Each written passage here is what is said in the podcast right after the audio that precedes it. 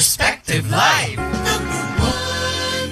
Amasangya si Duterte. Ang manggagawa, itinagaya pa si Duterte na wala na rin kailangan problemahin ng mga manggagawa dahil sa salary standardization bill.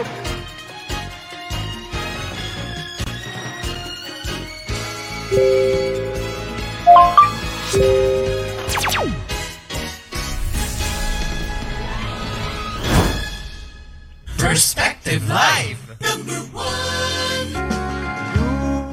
Ay mga panyero, good morning po sa inyong lahat. Good morning. Kasama po natin si Charles Rivera. Pero bago yan, tanggap po muna tayo live report na kasalukuyan pong isinasagawa ang commencement exercises sa U P L B. Wow, congratulations, ha? Uh, puntaan po muna natin ang mga detalye. Hatid ni Shane Del Rosario. Shane, pasok. Perspective Live.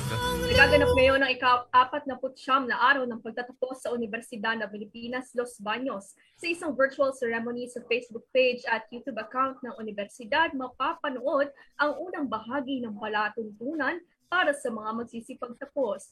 Magsisilbing panauhing pandangal si U P L B alumnus Ronald Daniel Mascareñas. Ang ikalawang bahagi naman ay isasagawa ng kanya-kanyang kolehiyo na mayroon ding inihandang virtual ceremony. Sa taong ito, mahigit isang libo ang mga magsisipagtapos kung saan dalawampu't lima sa mga undergraduate students ang cum laude, habang tatlo naman ang magna cum laude. Itinanghal na class valedictorian para sa taong ito si Castle Clarice Craft, magna cum laude mula sa Kolehiyo ng Komunikasyong Pangkaunlaran. Ah, good morning sa atin, Shane, ha? Good morning! College natin. Naman kahapon, sa ganap na alas nuwebe ng umaga, ang U P L B Graduate School Hooding Ceremony. Mm-hmm. Charles? Ah, yan, Shane, uh, kumusta? Kailan ka gagraduate? Uy, di gano'n. Ay, sure. Hindi, lahat naman tayo, eh, ano, freshman, di ba? Oo, tama. Oh, yeah. Ang tatanungin ko sana, ano, kamusta lang uh, nangyayari sa live stream ngayon? Kasi I understand kasabay natin ang live stream ng graduation nila. Oo, oo, iyan, no? Uh, kasalukuyan ay wala, ta- wala pa tayong masyadong uh, nakikita doon sa live stream. Pero kanina lang ay nakita natin ang entrance ng U P L B staff. Doon pinakita si U P L B Chancellor at ang guest speaker for this year na si uh, U P L B mm. alumnus Ronald Daniel Mascareñas. Bali, ang nagaganap, merong kaganapan talaga sa Los Baños, tama ba? Or ano lang siya, parang virtual, ano na ano lang siya, parang PowerPoint lang siya o talagang... Parang recorded. O talagang naglalakad sila doon? Ah, parang naglalakad talaga. talaga okay, okay. As in, nakamask yung U P L B ah, I see, I see. Yeah. So, very nostalgic siya para sa mga graduates this year. Tama, tama. Oh, wag kayong lilipat doon. Dito na kayo. Sinabi na natin, describe na namin kung ano, kung ano yung... Si Ronald uh, Mascareñas, taga-bigay ng Chuk-Sugot. Ay, totoo. No, oh, Charles, no, na-stranded kami sa COVID. Anong uh, mm-hmm. nagsimula ang pandemya nung March twenty twenty, nakatang- nakatanggap kami ng Chuk-Sugot, tig-isa sa mga dorm. Siya, siya ang nagbigay nun, Laura. Ba, ayos talaga naman. Ay, U P naming mahal. Ha? Na, na, ay, si silang may-ari ng Chuk-Sugot. Okay, okay. Sige, Shane, salamat. Sige, napachika. Sorry, sorry. Shane, salamat. Ako si Shane Del Rosario ng U P L B Perspective. Magsulat, maglingkod, at magpalaya. Balik sa inyo, Ian at Char. Ah, yan. Uh, congratulations po sa mga graduates. Congratulations po. Congratulations sa inyo. Good morning! Ayun, ang, uh, sino nga ulit yung ating guest speaker ngayon sa commencement exercises, Charles? Anong pangalan? Si Ronald Mascareñas. Ayun, si Ronald Mascareñas. Opo, at ayon sa ating mga informante dito, opo, sila daw po ang may-ari nung Chuk-Sugot at Bounty Fresh. U P L B alumni, bale. Tama? Mm-hmm. Okay. Uh, ano yan, laking tulong nun sa amin. Siyempre, wala kami makain nung, ano, nung graduation, ay, nung, nung graduation. Nung, uh, nitong nag-lockdown, siyempre, bawal kami bumaba. Ako, taga-bundok ako, taga-forest, bawal kami bumaba. Diba? Ayan, di, may nagbigay bigla ng manok, oh. Diba, yung mga patay gutom, naghati-hati. Ayan. Kaya, congratulations po sa ating, uh, one thousand plus, ha? Graduates ng uh, U P L B. Ikaw, Charles, may mensahe ka ba sa mga graduate na to? Ayan, uh, patuloy po natin paglingkuran ng ating bayan. Huwag kayo mag-invento ng credentials. Tama. Charot, charot, charot. Okay, okay. Kayo'y nakatuto sa mga balitang hatid ng Today's Rundown. Eh ano naman kung nag-invento ng credentials, di ba? Kinabawas ba ng ano ng U P? Okay, maganda umaga mga panyero. Si Ian Rafael Lopez po ito. At ito naman po si Charles Rivera. Welcome, Charles. At uh, narito po ang ulo ng mga balita sa today's rundown ngayong uh, Sabado, ikapito po ng uh, uh, ikapito sa buwan ng Agosto taong dalawang libo dalawampu't isa, August seventh, twenty twenty-one. Mga ospital sa Laguna, Panyero, naku po, puno na ng mga pasyente sa COVID nineteen. Community transmission ng COVID nineteen Delta variant, posibleng nangyayari na ayon sa Octa Research. Kaya gusto nilang imbestigahan yung Octa Research kasi sinasabi mga totoong datos. May tatlong milyong COVID nineteen vaccine sa donasyon ng U K at Estados Unidos dumating na sa bansa. Ligtas na balik eskwela, patuloy na pinananawagan ng Office of the Student Regent matapos ang B O R meeting. Ito, yung balita na yan, Charles, malalaman natin, makikita mo dyan na gumagalaw naman pala ng kaunti tong U P admin. Ah, uh, U P D N D Accord, hindi na umano ibabalik sa ilalim ng Administrasyong Duterte. As expected, petsa para sa ikalimampu't isang General Assembly of Student Councils inanunsyo na. At para sa ating balitang pambansa, apat na medalya na iuwi ng mga atletang Pilipino sa Tokyo twenty twenty Olympics. Mula sa Perspective Live, ito ang mga balita sa today's rundown. Good morning! Narito, sina Ian Rafael Lopez at Dean Carlo Van Mayo. Good, good, good morning! Wake up! Perspective Live! Ay mga balita, uh, narito na po ang mga balita sa umagang ito. Magandang umaga po. COVID nineteen Watch. COVID nineteen Watch. U P L B Perspective Special Coverage. Season three po ng uh, enhanced sa uh, community quarantine sa um, Metro Manila at uh, maging po sa lalawigan ng uh, Laguna. So, uh, special ano po tayo. Unahin po muna natin ang mga balita may kinalaman uh, sa pandemya. Uh, umabot na sa critical level ang estado ng uh, COVID nineteen outbreak sa lalawigan ng Laguna matapos magdala o uh, magtala ng humigit kumulang tatlong libong bagong kaso. Ayon kay Laguna Governor Ramil Hernandez, dati nang bumaba ang mga kaso ngunit ngayon ay puno na rin ang mga pinakamalaking ospital ng probinsya sa mga syudad ng San Pablo, Calamba at Santa Cruz. Isinailalim na rin ang Laguna sa Enhanced Community Quarantine o E C Q Season three. Simula kahapon na abot hanggang ikalabinlima ng Agosto, alinsulod po sa direktiba ni Pangulong Rodrigo Duterte. COVID nineteen Watch. COVID nineteen Watch. U P L B Perspective Special Coverage. Bagamat kulang pa ng mga sumusuportang ebidensya, pinagpapalagay na ng Department of Health na may community transmission na ng Delta variant ng COVID nineteen sa bansa. Matapos maobserbahan ng pagdami ng mga kaso ng Delta variant sa iba't ibang bahagi ng bansa, gayon din ang muling pagtaas ng bilang ng mga may kaso ng sakit na naitatala bawat araw. Napansin natin yung rising trend ng COVID cases, di ba Ian? Kita natin yan mamaya, makikita natin yan mamaya, okay? Mm, ayan. Matagal nang ipinapahayag ng independent monitoring group na Octa Research na posibleng ang may community transmission na ng nasabing variant base sa ginawa nitong pagsusuri ng mga kasalukuyang kaso. Sa katunayan ay maaari umanong may halos tatlong daang bagong kaso na ng Delta variant na naitatala kada araw sa N C R o Metro Manila. Pinanawagan naman ni Health Undersecretary Maria Rosario Vergeire na makipag-ugnayan sa kanila ang mga independent groups na ito gaya ng Octa upang uh, masiguradong tama umano ang mga pahayag na inaanunsyo sa publiko. Talagang Octa ang pinagdidiskatahan uh, nila. Ha? Eh, tinan mo ha, sa ibang bansa, nalalaman nila na kumakalat ng Delta variant no, pagkatapos mag-sequence, no, mag-genome sequencing. No, masyadong technical yun, pero meron silang proseso na malalaman na kung ang COVID nineteen, kunwari, halimbawa, ah, wag naman sana, kunwari, si Charles Mahawa, ah... Uh, makukuha yon, malalaman na oh, Delta variant pa lang. Problema kasi natin, Ian, isa lang ang ating ano, uh, genome sequencing ay, laboratory. Kaya tayo, ang pamamaraan natin, hula-hula. Ah, oh, ngayong uh, dumami na, umabot ng lagpas ten thousand yung bagong kaso kahapon. Oh, Delta variant. Diba? Only in the Philippines, mga panyero. COVID nineteen Watch. COVID nineteen Watch. U P L B Perspective Special Coverage. O hula-hula na nga po yung pagkuha natin ng datos tungkol sa COVID nineteen. Ito pa. Uh, kinontra ng Department of Health ang pahayag ng Octa Research na meron na umanong community transmission ng Delta variant ng COVID nineteen sa bansa. Ayon ito kay uh, D O H Undersecretary Maria Rosario Vergeire, dapat umanong maging maingat ang nasabing grupo sa paglabas sa mga anunsyong lalo lamang umanong makapagdadala ng takot sa ating kababayan. Hindi takot yun kapag binigyan mo ng totoong datos, di ba? At least aware. That's only facts. Oo. Ika nga. Tama kasi itong D O H, ano bang ginagawa? Sinasalamangan nyo kasing datos eh. Di ba? Binabaw, dagdag bawas kayo. Kala mo pera o bayong eh.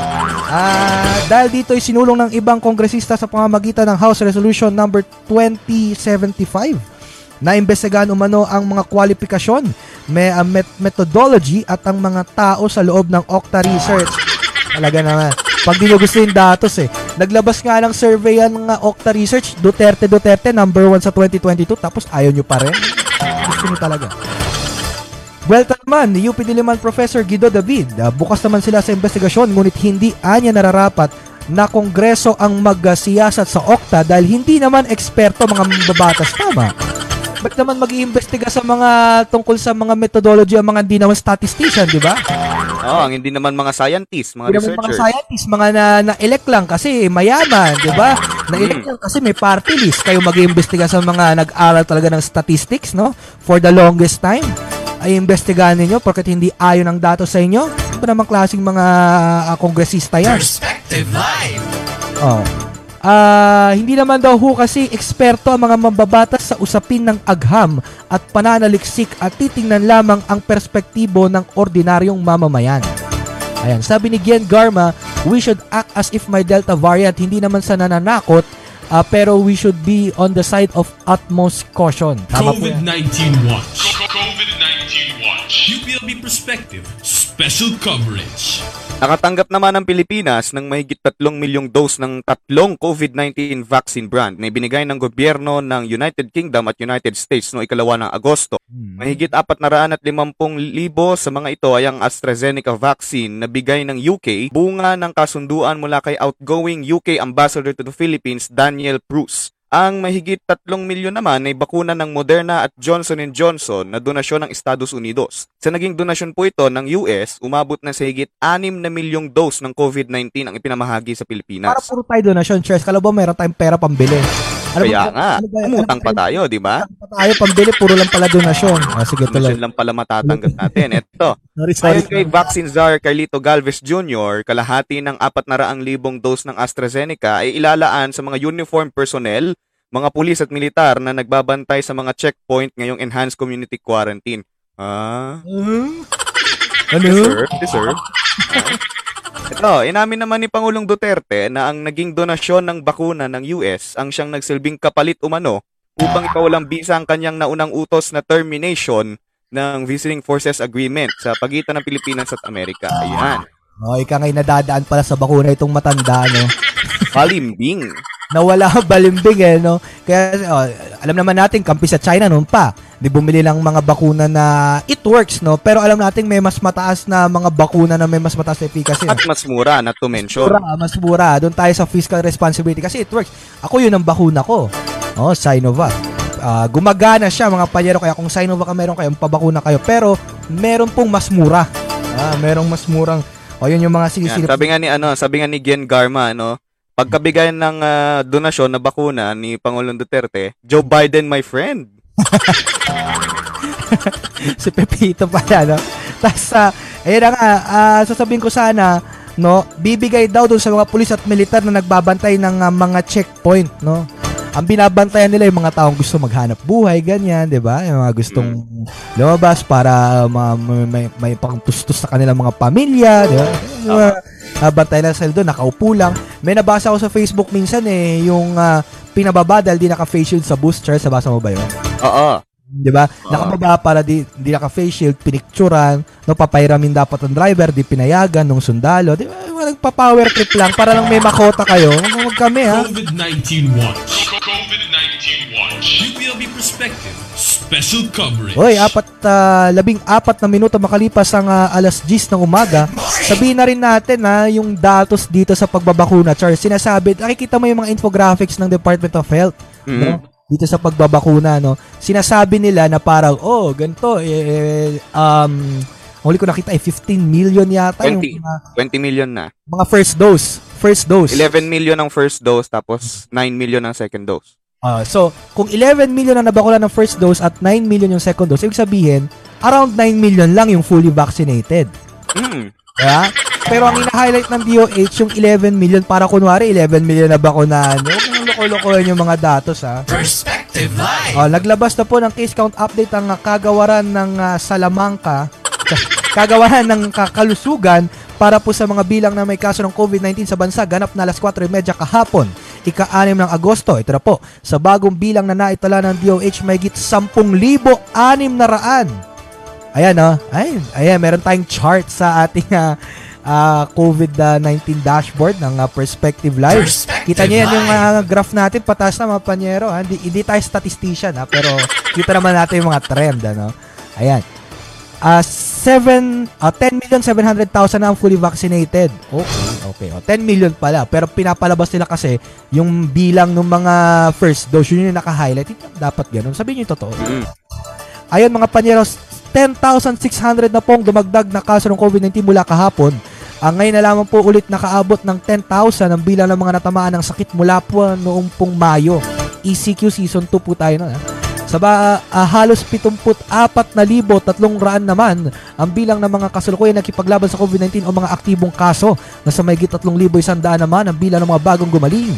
Habang two hundred forty-seven naman ang nasawi sa nasabing uh, sakit. COVID nineteen Watch. COVID nineteen Watch. U P L B Perspective Special Coverage. At abangan sa ating pagbabalik mga panyero. Uh, residente ng lupang uh, oh, bilang uh, gumana ang ating oh, nagmamagic. Nagmamagic ang nagmamagic yung uh, soundboard natin dito. Ay, abangan sa ating pagbabalik, residente ng lupang panirikan sinira ang tarangkahang umaharang at gumugulo patungo sa kanilang mga tahanan. Mga manggagawa ng I G Forge Philippines patuloy na binabul- binubulabog ng N T F-E L C A C. At pagdadala ng armas uh, ng mga kawani ng B F P, aprobado na sa Kongreso. Mga netizens tutol sa panukala. Tutukan ng mga yan at iba pa, dito lang sa today's rundown sa Perspective Live. Oras po natin, Oras po natin ay uh, ten seventeen. Perspective Live! Do you want to be a part of the University of the Philippines Los Baños' official student publication? We are looking for the writers specializing in news, feature, culture, and opinion, as well as data analysts and researchers. We are also looking for production specialists in video and photo journalism, video editing, and graphic designing. The U P L B Perspective is the official student publication of the U P Los Baños and has been at the forefront of campus press freedom. P was formed in nineteen seventy-three, making it the first ever student publication established under martial law. The Perspective publishes articles both in print and online. Since April twenty twenty, P widens its coverage by broadcasting on its Facebook page through the program Perspective Live. If you are interested, you may apply through this link. You may send your application until Saturday, August fourteenth, twenty twenty-one before eleven fifty-nine in the evening. For any inquiries or concerns regarding the apprenticeship process, may contact perspective dot u p l b at u p dot e d u dot p h. Magsulat, maglingkod, at magpalaya. Perspective Live!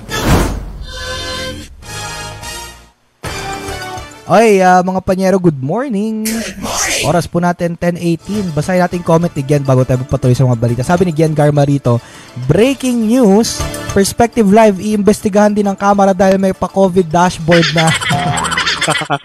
Takot sa datos. Dito kasi kami statistician. Eh. Ayun, statistician, pasensya na. Kayo'y nakatuto sa mga balitang hatid ng Today's Rundown.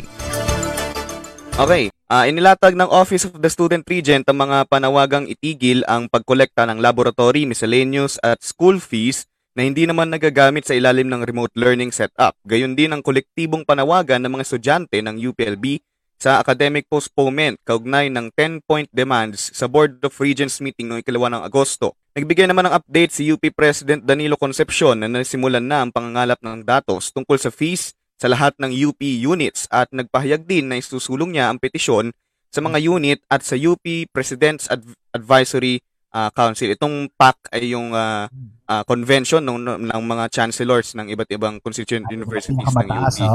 Uh, ayon naman sa O S R, mayroong nangyayaring delay sa pinaplano ng U P admin na pagbabalik klase base sa six hundred page plan na hanggang ngayon ay hindi inaaksyonan ng Interagency Task Force at may agwat sa mga estudyante sa mga konsultasyon at pagpaplano. So, anong, ano, anong reason natin bakit hindi nyo matuloy-tuloy? Pero yung mga bata, pinalalabas nyo. Oo, oh, pinapagos nyo yung gusto nila mag-mall, ganyan, mag-indoor, uh, alfresco dining, mga ganyan. Pero yung uh, sa balik ka klase, ayaw nila, Charles, no? Ang sabi, mm. nakausap natin dati, ito hindi natin makalimutan, nakausap natin dati si Chan, uh, Vice Chancellor for uh, Student Affairs, uh, Janet Silva. Ang sabi niya, mga panyero, no, handa naman kami, no, kahit anong eventuality, handa kami, no, na magbukas ng klase, may plano.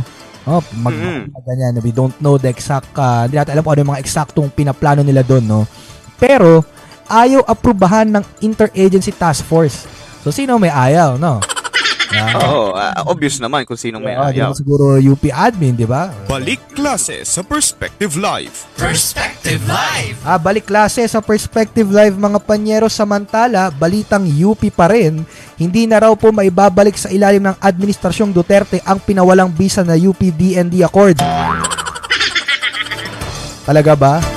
Garantiya po yan ni Defense Secretary uh, Defense Secretary Delfin crash landing on New Lorenzana noong Merkules ikaapat ng Agosto. Ayon kay Lorenzana, hindi na kailangang ibalik ang kasunduan uh, dahil ito ay sumasaklaw lamang sa nooy Philippine Constabulary at hindi sa buong militar. Gayunpaman, ang kasunduan na nilagda noong Hunyo nineteen eighty-nine ay nagbigay ng mga alintuntunin sa pagbabawal sa pagpasok hindi lamang ng militar kundi pati na rin po ang pulisya, mga panyero, sa loob po ng mga U P campus. Dahil wala naman umanong exclusive na lugar sa bansa na hindi pwedeng pasukin ng intelligence. Meron dati U P. O, bago nyo tanggalin yung U P D N D Accord kasi aminin nyo na gusto nyong habul-habulin yung mga kritiko ng pamahalaan. Sabihin nyo, terorista. Oh. Patatanda ang nagdeklara ng Unilateral Termination Agreement uh, ang Department of National Defense ni uh, crash landing on New Lorenzana sa nasabing accord noong Enero ngayong taon. Kayo'y nakatuto sa mga balitang hatid ng Today's Rundown. Muling nagtipon-tipon ng mga student council o magtitipon-tipon ng mga student councils mula sa lahat ng kolehiyo at constituent units ng U P sa ikalimampu't isang General Assembly of Student Councils o G A S C sa darating na ikatatlumput isa ng Agosto hanggang sa unang araw ng Setyembre. Ang uh, G A S C ay pangungunahan ni Student Regent Renico, kung saan magiging daan ang uh, nasabing pagpupulong upang pag-usapan at bumuo ng mga resolusyon at kampanya hinggil sa mga isyong uh, kinaharap ng masa at ng mga estudyante sa kasalukuyan. Magiging basehan ng mga mabubuong resolusyon sa mga kampanyang ilulunsad ng Office of the Student Regent pati na ng iba pang student councils para sa susunod na semestre. Gaganapin ang fifty-first G A S C online sa pamamagitan ng isang Zoom conference. Ito na po ang ikalawang beses na ginanap ang uh, nasabing pagpupulong online o virtually bunsod ng uh, banta ng pandemya. It's the time of the year again. A time of the year again, tama. Ah, tabayanan niyo po coverage namin. Ian uh, at uh, Charles, syempre nila Laura, P B, iba pa buong Perspective Live team uh, sa G A S C. Oo, kung kailan man yan. Wala pang, wala pang eksaktong petsa, no? May petsa na ba? Meron na, August thirty-first to September first. Yan, eh, wala talaga. Hindi na naman nagbabasa ng script, mga panyero. Uh, August thirty-first. Aba, sa dulo ng buwan. Oh, abangan nyo po ang special coverage natin dyan, mga panyero. Kayo'y nakatuto sa mga balitang hatid ng Today's Rundown. Perspective Live! Oras po natin na dalawampu't tatlong minuto makalipas ang, ang uh, alas diyes na umaga. Pumatak na uh, ten twenty-four. Ngayon pong umagang ito, uh, inilunsad na po ng uh, U P L B Perspective, Perspective ang archiving project para sa mga nakaraang artikulo na nasa digital publishing platform na Isuwu at ang mga nagdaang print issues na inilabas. Ayon sa archiving project head at dating patnugot ng lathalain na si James Amasangya, good morning sa iyo, kasamang James.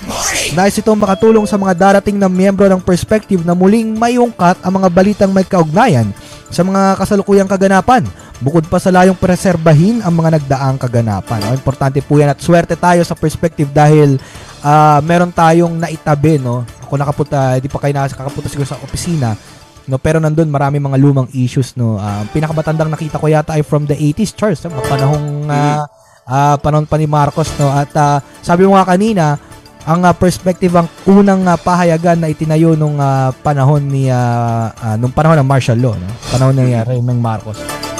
Ang archiving project ay uh, magiging daan upang makapagbigay ang Perspective ng mailalaman sa U P L B Knowledge Digital uh, Repository o U K D R project ng main library.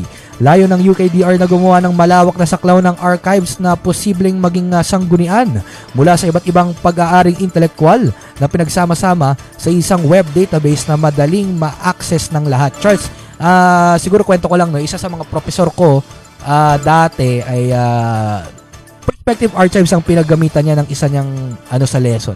Katuwa. Meron tayong archives kasi talaga, no? Tama. Uh, importante na i-save natin yung maganong uh, issue mula sa nakaraan. Kayo'y nakatuto sa mga balitang hatid ng Today's Rundown. Oras pa natin, ten twenty-five.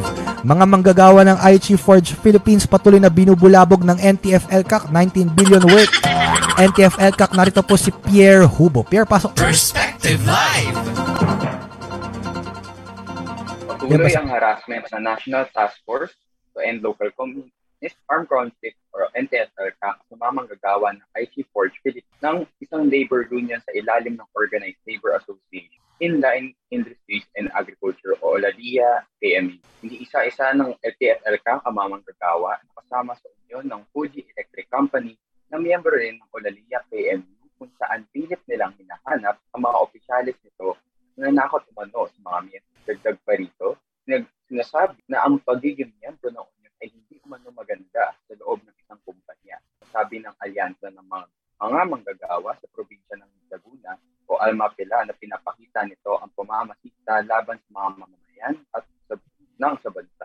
Muli, ako si Pierre Hugo ng U P L B Perspective, magsulat, maglingkod at magpalaya. Balik sa inyo, Charles. Pantay Pasismo. Pantay Pasismo. Human Rights Watch sa Perspective Live.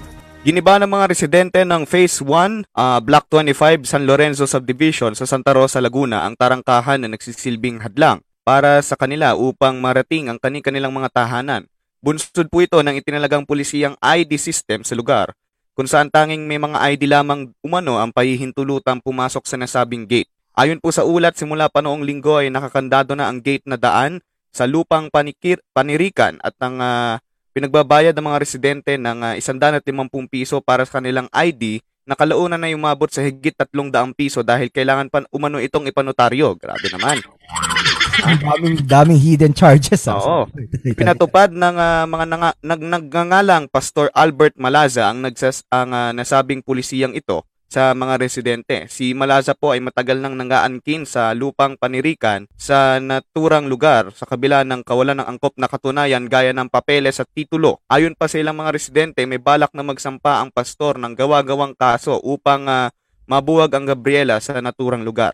Panawagan naman ng mga residente at ilang mga progresibong organisasyon, uh, matigil na ang pagpapataw ng mga gawa-gawang pulisiya at hindi makatarungan na paniningil na siyang anyo ng pagtapak ng karapatang pantao. Tama, tama. Kayo'y nakatuto sa mga balitang hatid ng Today's Rundown. Today's Rundown. Today's Rundown. Sa Perspective Bagong Live. Segment. Sports.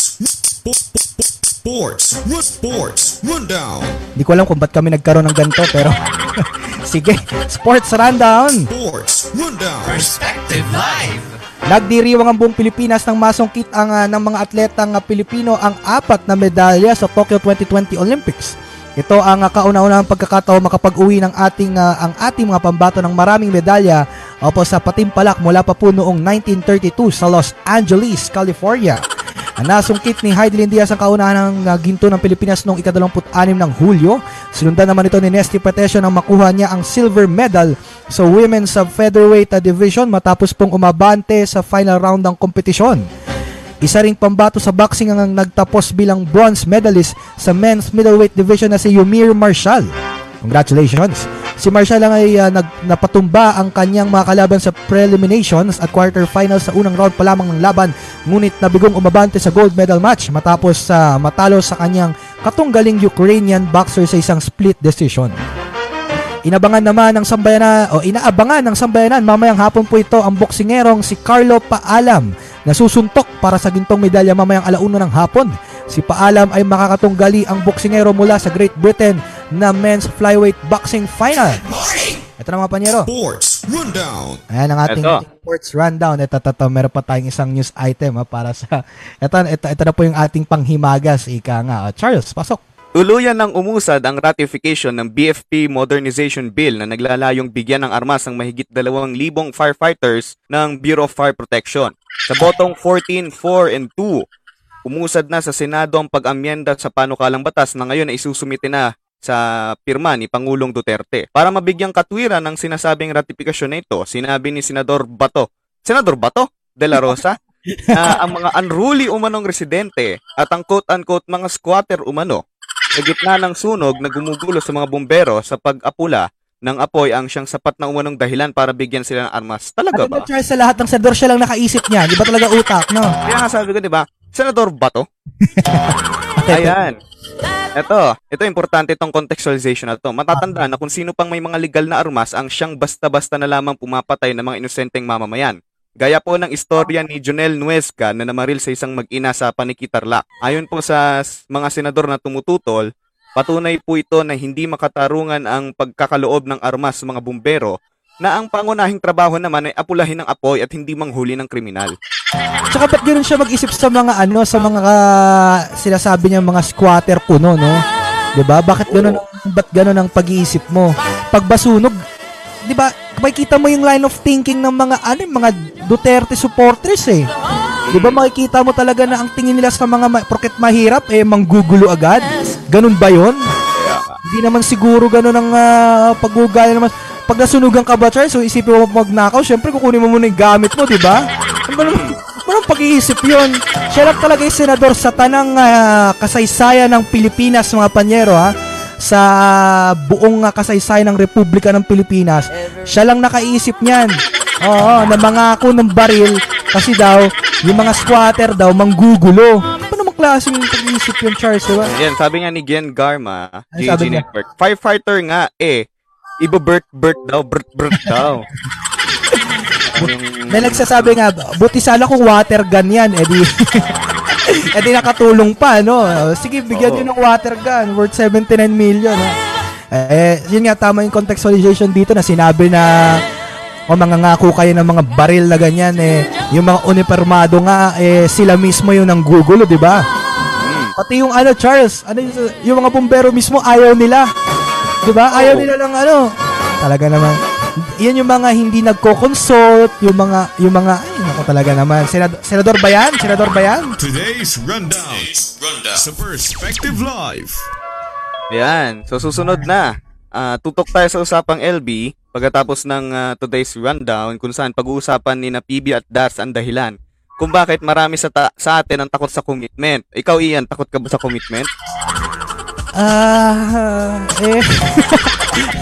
Pakita, pakita nga natin to si uh, Miss P B at si Dats, ha? Good morning sa inyo. Morning.